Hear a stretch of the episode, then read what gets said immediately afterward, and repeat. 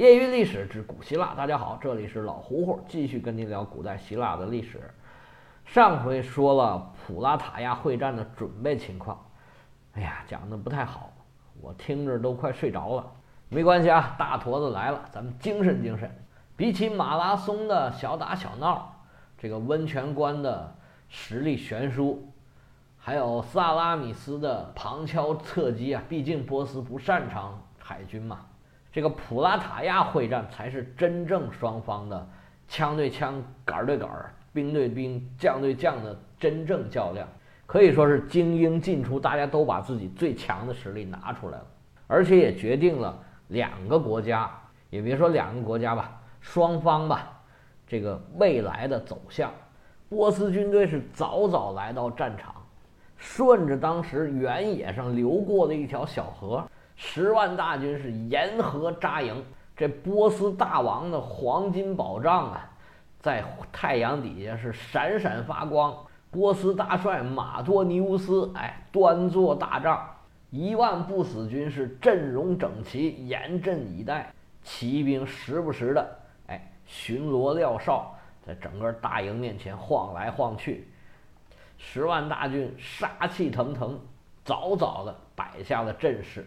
希腊这边也不敢怠慢，各城邦的军队啊，陆陆续续到齐，开始做自己的防卫工作。普拉塔亚这个战场啊，是位于一个冲击平原，这个波斯已经在这个河岸上扎营了，希腊的军队呢，就远远的在这个丘陵地带扎下了自己的营盘。双方大军虽然在这对峙，但是谁呀也不敢先走第一步。俗话说，这就叫麻杆打狼，两头害怕。这波斯人呢是非常忌惮他们这个希腊人的重装步兵，他们在马拉松跟那个温泉关都吃过亏的。他们就想等着这个希腊的步兵呢往前冲的时候，先用箭把他们的队形射散了，再用这个呃骑兵去冲击他们的队伍。你想的倒是挺好啊，那希腊人也不傻呀。他们是特别害怕这个波斯人的骑兵，而且呢，波斯毕竟人数众多，如果去硬冲啊，那就是以卵击石。所以说，双方开始的时候啊，谁也不敢动，他们就这么互相照了三天。这马大帅发现问题了，这希腊毕竟是由二十四个城邦混编组成的一个队伍，几万人的队伍啊，其中有不少薄弱之处。这马大帅叫传令来呀！骑兵统帅马西斯提欧斯，哎，就一次这个名字。这马将军说：“得令啊！”还没说得令，应该说有。派你一支将令，带着你的一万骑兵去冲击那个莫加拉的步兵阵地，看看能不能给他们打一个缺口。这位马将军叫声得令，带着兵就出发了。这一万骑兵，呱啦啦，呱啦啦，呱啦啦，呱啦，烟尘蔽天呢。这希腊的兵哪见过这个，吓坏了。希腊虽然也有骑兵，但是那个人数非常的少，哪有这一万一万出的？虽然心里害怕，但是还是要竖好盾牌，等着对方的冲击。当时骑兵的作战方法呀，可能跟咱们想象的不太一样。他们跟中国这个匈奴骑兵，跟那个后世的中世纪的这个十字军的骑兵，还有后面的蒙古骑兵，这种战法都是完全不同的。因为那个时候还没有马灯。他们不能拿双手持着武器进行发力这样的进攻，也没有像后来蒙古骑兵这种说后来配合配合着这个投石机啊、火器啊这种呃杀伤力非常大的武器，骑兵只是作为突击工具。当时的骑兵呢是以弓箭和投枪为主，它不会像后世的这种铁骑一样以碾压像坦克这样冲过去这样的方法杀伤敌军，它有点像这种阅兵的方法。就是整个一队骑兵在你这个一队步兵面前跑过去，横着这么这个又投枪又射箭，用这种方法来杀伤敌军。他们的强调在于说，呃，强大在于说反复冲击，一轮一轮的攻击，不停的攻击。你这个一旦被他攻出缺口，然后步兵就可以从后面冲过去，从这个缺口掩杀敌人，然后呢，呃，把敌人包围起来。那时候别说重装步兵啊。他可能连轻甲都没有，这马身子可能就挡了一点东西而已。但是在当时来看，这就已经很厉害了，因为骑兵的机动性很强啊，你射箭又很难射正它，而骑兵当时是打了就跑。希腊这些重装步兵的特长在于近身肉搏，或者他用这个长很长的长矛把这个骑兵的马给杀死，然后骑兵掉下来，他们就能上前去肉搏了。而波斯军队他不会给你这个机会的。这时候对付骑兵呢，只有一个办法，就是强弓硬弩。而希腊的弓箭兵也不是特长，他人数也并不多，他不可能在所有的部队后面都进行防守。波斯正是看中了这点，他们就开始这一轮骑兵的冲击。希腊这边这个莫加拉城邦的这个重装步兵，把这个盾牌挡在前面，眼睛眯起来，长矛竖在身边，等着这波斯军队向自己扑过来。这波斯军队啊，有点像我们电影里面看的这个印第安人，喊着号子围着这个。这个重装步兵在他们面前哇哇哇叫唤着，又射箭又投枪。虽然希腊的这个阵地呀，在这个坡地之上，这个骑兵上来有点上坡，但是这个马的速度啊，已经冲起来了，而且扬起的沙尘呢，直迷眼呢。虽然有这个这么大的盾牌护在身体前面，部队的损失并不是太大，但是这个波斯的骑兵毕竟是太多了。这一波一波的攻击都不停的，这莫加拉的步兵啊，就有点顶不住了。这时候，这马将军看到机会来了，吩咐左右：“来呀，跟我一起往前冲！”这马将军开始带队冲击。这旁边的雅典人见势不好，马上派出了三百的重装骑兵帮他们压住阵脚。咱们前文书说了，这雅典呢还派了八百名弓箭手，他们使用的是复合弓。那个时候，这就属于一种高科技产品了，可以用很小的力发射出很强劲的这个弓箭。这边弓箭手上来增援，正赶上这个马将军带着队伍就冲上来了。这马将军呢，运气特别的不好，刚一冲上来，这马呀就中箭了。这马连中几箭之后，就拼命的狂跳，这一撂蹶子就把这马将军给摔下来了。可怜这位身经百战的波斯骑兵的大将，一身黄金甲，最后还要挥刀顽抗，那希腊人还能饶了他？一个长矛正中头颅。这时候，波斯其他的骑兵一看，哎呦，自己的主将受伤被杀了，赶紧想抢回尸体，但是他们又不擅长这个近战。这时候，这个希腊人已经。赶在他们前面把尸体给抢走了，这时候军心涣散，哎呀，没办法，只能撤军。这一战双方应该都没有什么大的损失，但是波斯军队损失了一个大将，这个希腊就士气大振，帕萨尼亚斯下令说：“咱们往前推，推到了河的旁边，把营盘扎住，跟波斯军队隔河对峙。”这第一轮较量下来，双方不但没有得出什么结果，反而比原来更谨慎了。波斯这边发现呢，希腊的阵营不但严整，而且呢很难攻破。就算是莫加拉这样的弱点，也顶住了他们很多轮的冲锋。要把这些阵型冲乱呢，那简直是太困难了。在当时这种状态下，他们很难想到一个完美的、非常稳妥的解决方案。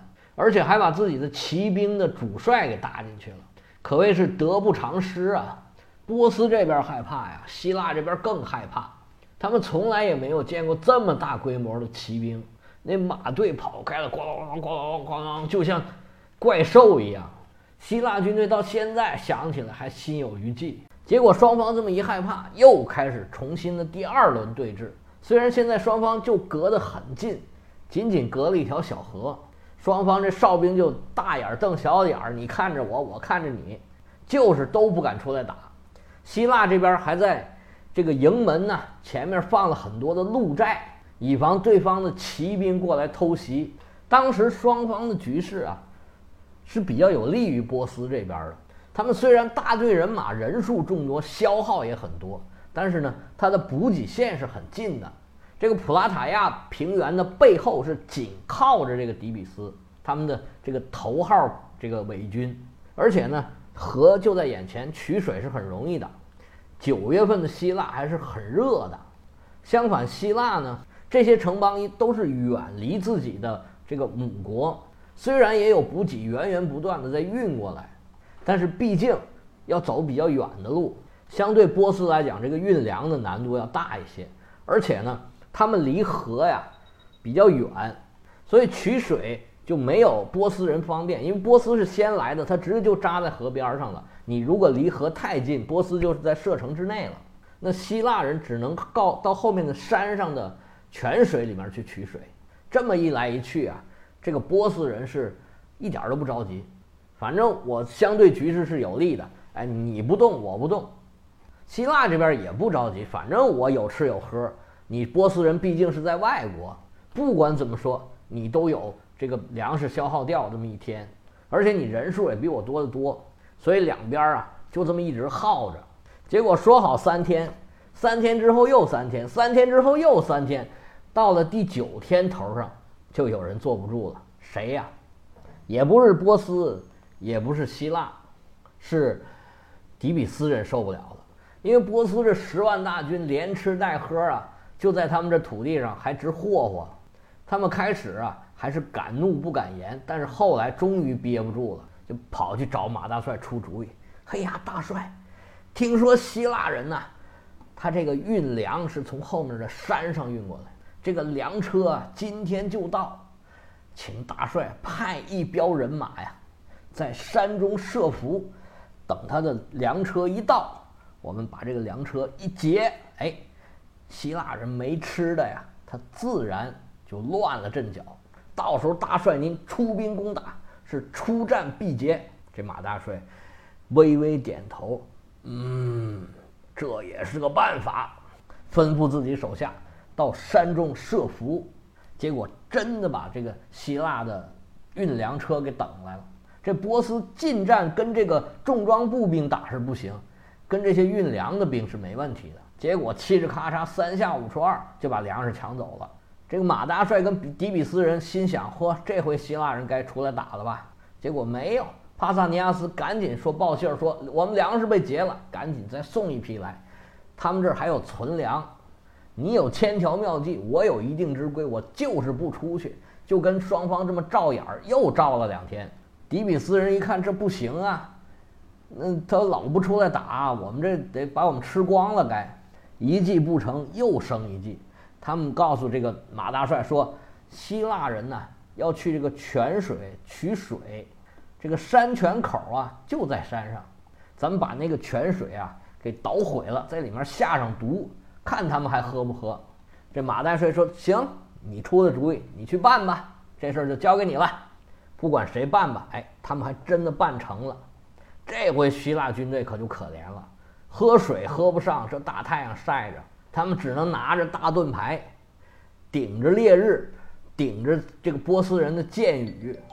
跑到前面那个小河里面，装一点水，赶紧往回跑。这回希腊这边可支不住劲了，帕萨尼亚斯赶紧找这几个城邦的这个统帅商量，说咱们怎么办？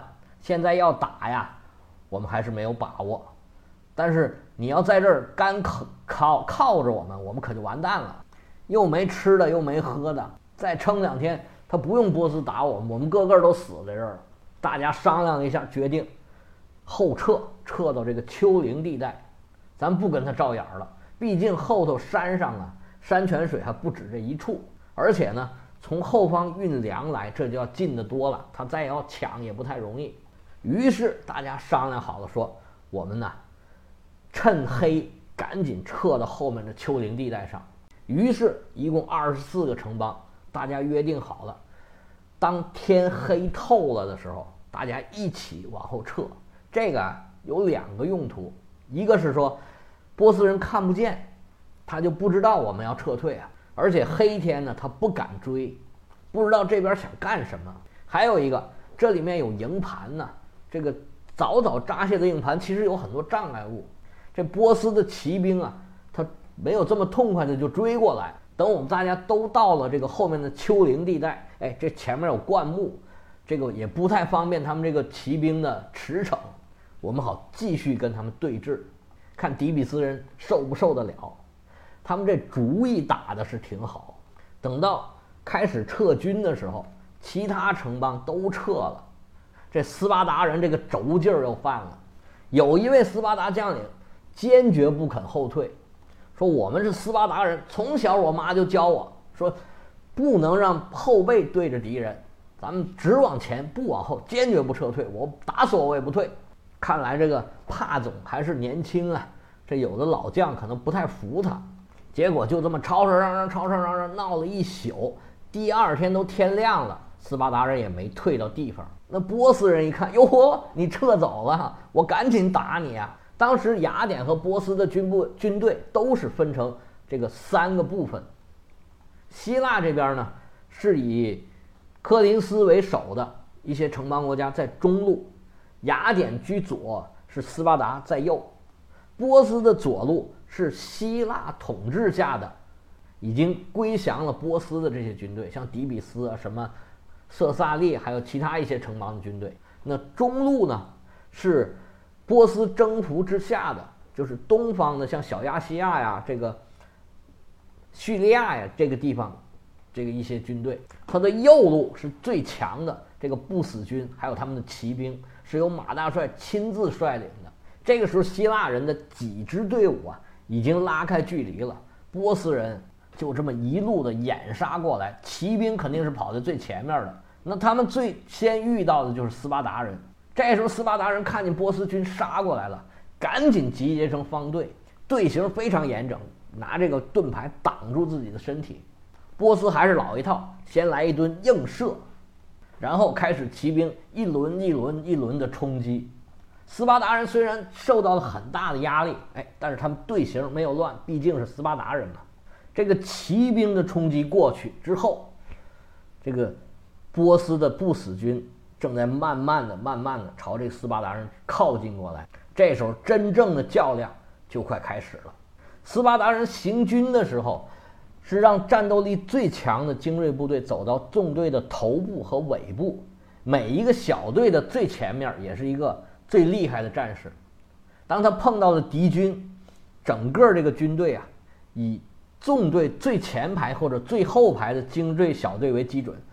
立马就横向展开横队，这时候冲在两边和最前面的军队，就像这个 U 型，不过这 U 型这两边很短，这个中间很长，用盾隔开，就开始了往前推进了。斯巴达的重装骑兵是步调一致，所有的盾牌都并在一块儿，严丝合缝，长度超过三米的长矛。平举着往前突击，虽然速度不快，但是阵型非常密集。一万多人组成的这个密集的方阵，黑压压的往前压，这么一步一步一步就朝着这个不死军的战阵呢压过去了。波斯的不死军也是身经百战，在正面虽然不能完全抵挡住斯巴达军队的冲击，但是呢，他们且战且退，也保持着非常严整的阵型。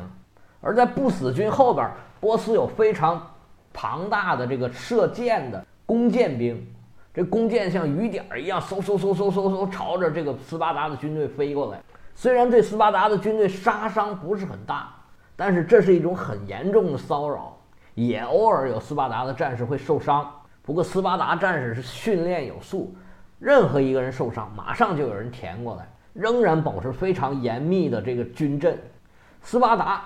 在这个短兵相接的过程中，应该是占有比较大的优势的。但是这个时候，波斯的一万骑兵从侧翼开始冲击他们的队伍。这时候，斯巴达军队人数也不占优，而且是腹背受敌，他正面的冲击力相对来讲压力就小了很多。双方开始进入这个焦灼的状态。斯巴达军队还是稳步的在向前推进，但是波斯的骚扰也是一直不停。双方这么几轮冲锋，一旦过去了，还是没有分出胜负。这时候两边都已经杀红眼了，双方实力最强的这部分仍然是胜负未分。其他两部分就是以科林斯为首的希腊众城邦的这个联合的队伍，还有以雅典为首的左路军队，也都在为各自的目标在浴血奋战。不过左路和中路这个希腊的部队呢是稍占上风。这时候战场已经进入白热化的状态，双方的主将也都在调兵遣将，想尽各种办法奋勇杀敌，好让自己的队伍在这儿获得了最后的胜利。但是他们到底最后谁获得了这场战争的胜利呢？我们下回接着说。